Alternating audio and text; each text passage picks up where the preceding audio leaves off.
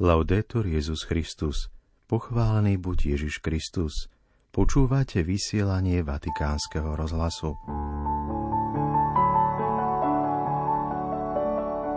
Dnešnú nedeľu pápež František pri modlitbe Aniel Pána pozval k modlitbe za jednotu kresťanov. Po slovách svätého Otca nás dnes čaká ďalšia časť cyklu o duchovnom zápase od otca Marka Durláka. Nedeľu 15. januára vás Ríma srdečne zdraví Martin Jarábek. Vatikán. Pri modlitbe Aniel pána pápež František pripomenul týždeň modlitieb za jednotu kresťanov. Nezabudol ani na modlitbu za súžovanú krajinu. Cari fratelli e sorelle, buona domenica. Drahí bratia a sestry, požehnanú nedeľu. Evangelium dnešnej liturgie podáva svedectvo Jána Krstiteľa o Ježišovi po tom, čo ho pokrstil v rieke Jordán. Hovorí, toto je ten, o ktorom som hovoril. Po mne prichádza muž, ktorý je predo mnou, lebo bol prv ako ja. Tento výrok odhaľuje Jánovho ducha služby. Bol poslaný, aby pripravil cestu Mesiášovi a urobil to bez toho, aby sa šetril. Ľudsky povedané, človek by si myslel, že dostane ocenenie, významné miesto v Ježišovom verejnom živote, ale nie. Ján po splnení svojho poslania vie ustúpiť, stiahne sa zo scény, aby uvoľnil miesto Ježišovi. Videl, ako na neho zostúpil duch, ukázal na neho ako na Božího baránka, ktorý sníma hriech sveta a teraz ho zasa pokorne počúva. Kázal ľuďom, zhromažďoval učeníkov a dlho ich formoval. Nikoho však neviaže na seba. A to je ťažké. Ale je to znak pravého vychovávateľa. Neviazať ľudí na seba. Ján to robí takto. Stavia svojich učeníkov do Ježišových šľapají. Nejde mu o to, aby mal nasledovníkov, aby získal prestíž a úspech, ale vydáva svedectvo a potom ustupuje, aby mnohí mali rado zo stretnutia s Ježišom.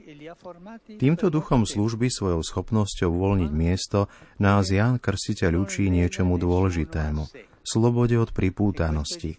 Áno, pretože je ľahké pripútať sa k úlohám a pozíciám, potrebe byť vážený, uznávaný a odmeňovaný.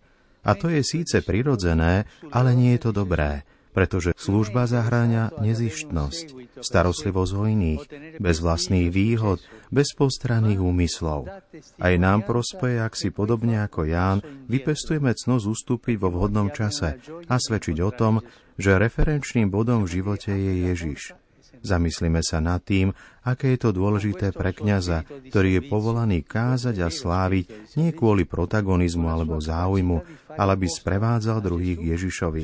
Zamyslíme sa nad tým, aké je to dôležité pre rodičov, ktorí vychovávajú svoje deti s toľkými obetami, ale potom ich musia nechať aby šli slobodne svojou cestou, v práci, v manželstve, v živote.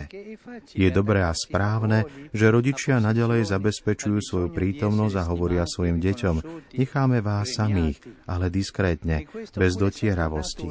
To isté platí aj pre iné oblasti, ako je priateľstvo, partnerský život, život v spoločenstve.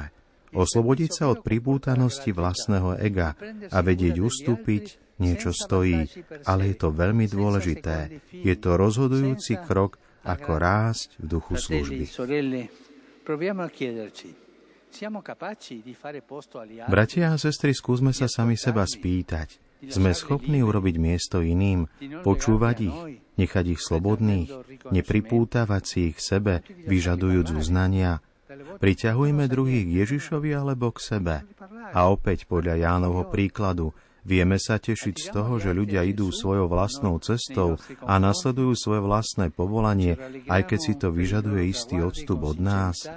Tešíme sa z ich úspechov úprimne a bez závisti. Nech nám Mária, služobnica pána, pomôže oslobodiť sa od pripútanosti, aby sme urobili miesto pánovi a vytvorili priestor druhým.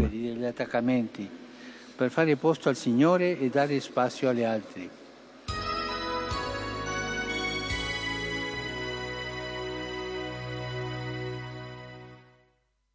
Vatikán. Tri nevyhnutné prvky dôležité pre kňazskú formáciu, dialóg, spoločenstvo a poslanie.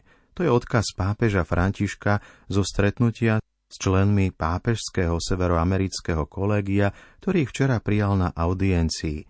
prinášame myšlienky z jeho príhovoru. Drahí priatelia, váš pobyt v Ríme sa časovo zhoduje so synodálnou cestou, na ktorú sa v súčasnosti vydáva celá cirkev. Cestou, ktorá zahrňa počúvanie Ducha Svetého a seba navzájom, aby sme rozpoznali, ako pomôcť členom Svetého Božieho ľudu žiť dar spoločenstva a stať sa misionárskymi učeníkmi. V tejto súvislosti by som sa s vami rád podelilo niekoľko krátkých úvah o troch prvkoch, ktoré považujem za nevyhnutné pre kňazskú formáciu. Dialóg, spoločenstvo a poslanie. Vidím ich v úrivku z Jánovho Evanielia, ktorý hovorí o Ondrejovi a ďalšom učeníkovi Jána Krstiteľa, ktorí sa stretli s Ježišom. Zostali s ním istý čas a potom viedli ďalších, najmä Šimona Petra, aby sa stretli s pánom. Najprv sa pápež František vo svojom príhovore zameral na umenie dialógu. Keď Ježiš zistil, že ho učeníci nasledujú, spýtal sa, čo hľadajú. Keď sa ho pýtali, kde býva, pozval ich, poďte a uvidíte. Pán vstupuje do osobného dialogu, pýta sa vás, čo hľadáte a pozýva vás, aby ste prišli a videli, aby ste s ním hovorili tak, že otvoríte svoje srdce a s dôverou vo viere a láske sa mu odovzdáte. Ide o pestovanie každodenného vzťahu s Ježišom, živeného predovšetkým modlitbou, rozímaním nad Božím slovom, pomocou duchovného sprevádzania a tichého počúvania pred svetostánkom. Ako druhý bod svojho príhovoru pápež rozvinul potrebu spoločenstva. Svetý Ján nám tiež hovorí, že učeníci v ten deň zostali s Ježišom.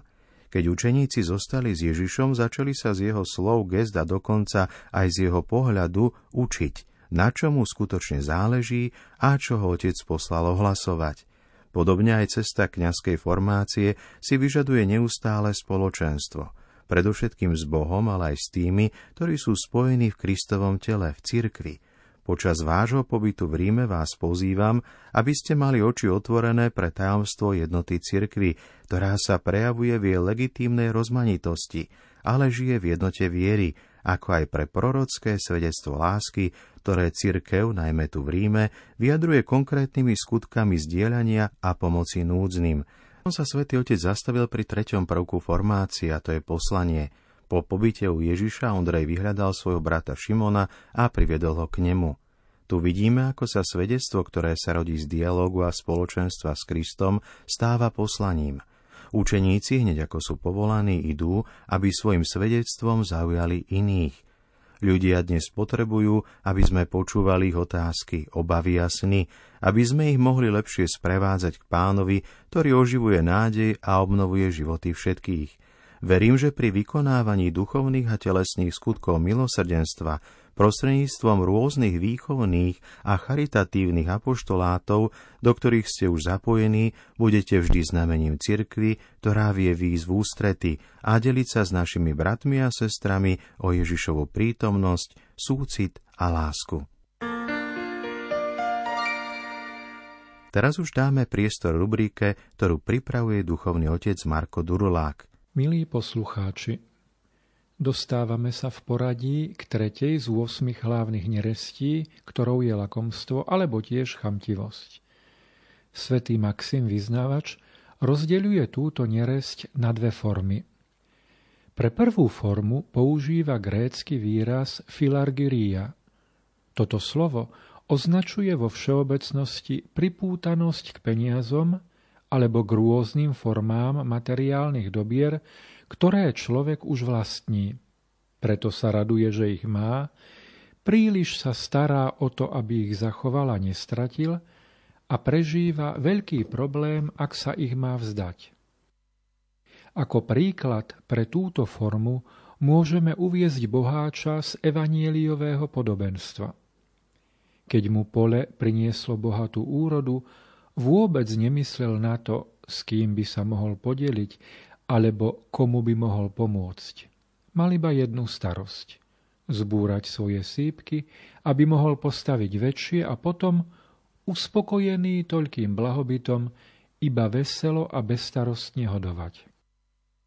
Aká bola Božia reakcia, dobre poznáme. Pán mu povedal, blázon, ešte v túto noc požiadajú tvoju dušu. A čo si si nahonobil, či je bude. Druhá forma chamtivosti býva u Maxima vyznavača označená slovom pleonexia. Tá zasa predstavuje prehnanú túžbu po materiálnych dobrách, ktoré človek síce ešte nevlastní, ale nezdravo po nich túži. Ukážkovým príkladom tejto formy neresti je starozákonná Jezábel spolu so svojím manželom, kráľom Achabom, ktorí priam chorobne túžili po Nabotovej vinici v susedstve ich kráľovského paláca. Písmo hovorí, že keď Nabot odmietol predať kráľovi svoju vinicu, Achab od tak nečakanej reakcie ani len jesť nechcel a s odvrátenou tvárou si ľahol hneď na lôžko. To, čo je problémom, pri obidvoch formách nie je otázka peňazí či iného materiálneho dobra, ale nezdravý vzťah k ním. A zvrátený vzťah k ním spočíva v tom, že človek po nich túži nie preto, aby mu poslúžili, teda aby mu boli užitočné, ale len preto, aby ich mal. Preto hovorí Maxim Vyznávač, nie bohatstvo je zlé, ale lakomstvo. Nič z toho, čo jestvuje, nie je zlé, Zlý je len spôsob, akým sa to používa. Príčinou, z ktorej sa zrodí táto vášeň, je podobne ako pri ostatných nerestiach strach. Následne z tohto strachu víria v hlave človeka myšlienky typu Nemáš toľko, koľko potrebuješ. Musíš viac pracovať, aby si viac zarobil.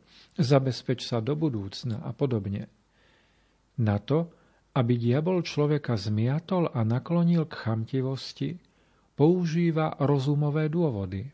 Vykresľuje v ľudskej fantázii rozličné nebezpečenstvá, ktoré by mohli nastať.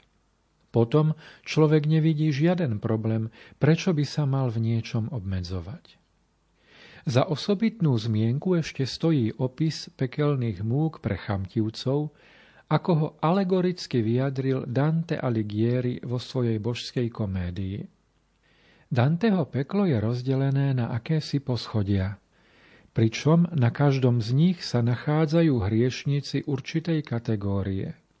Čo je však zaujímavé, v Danteho predstave sa chamtivci nachádzajú na jednej úrovni s márnotratníkmi – ktorí boli ich pravým opakom a všetok majetok hýrivo utrácali. V božskej komédii ide o jediný prípad, kedy dva úplne protichodné typy ľudí znášajú rovnaký trest. Je to preto, lebo ich vina bola spoločná. Nepoznali mieru. Jedni mieru v zhromažďovaní, tí druhí zasa mieru v utrácaní. Prekvapuje aj to, že Dante, sprevádzaný Virgíliom, ani na jednom poschodí nestretáva tak veľký počet odsúdených ako práve tu. Chamtivci i márnotratníci tu tlačia pred sebou obrovské vrecia v smere jedny proti druhým. Keď sa stretnú, hrozne sa urážajú a nadávajú si. Márnotratník kričí na chamtivca – Prečo držíš zovretú pesť? Prečo nepopustíš? Chamtivec zasa kričí márnotratníkovi. A ty prečo hneď púšťaš? Prečo nedržíš? Liekom na uzdravenie tejto neresti je konať opačne, vedieť byť štedrý. Pán Ježiš nás to predsa takto učil. Dávajte a dajú vám. Mieru dobrú, natrasenú, natlačenú vám dajú dolona že to naozaj funguje a že pán ešte štedrejšie odmenuje toho, kto štedro dáva, o tom by mnohí z nás vedeli vydať svedectvo.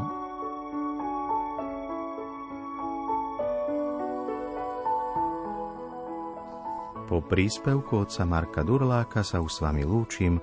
Laudetur Jezus Christus.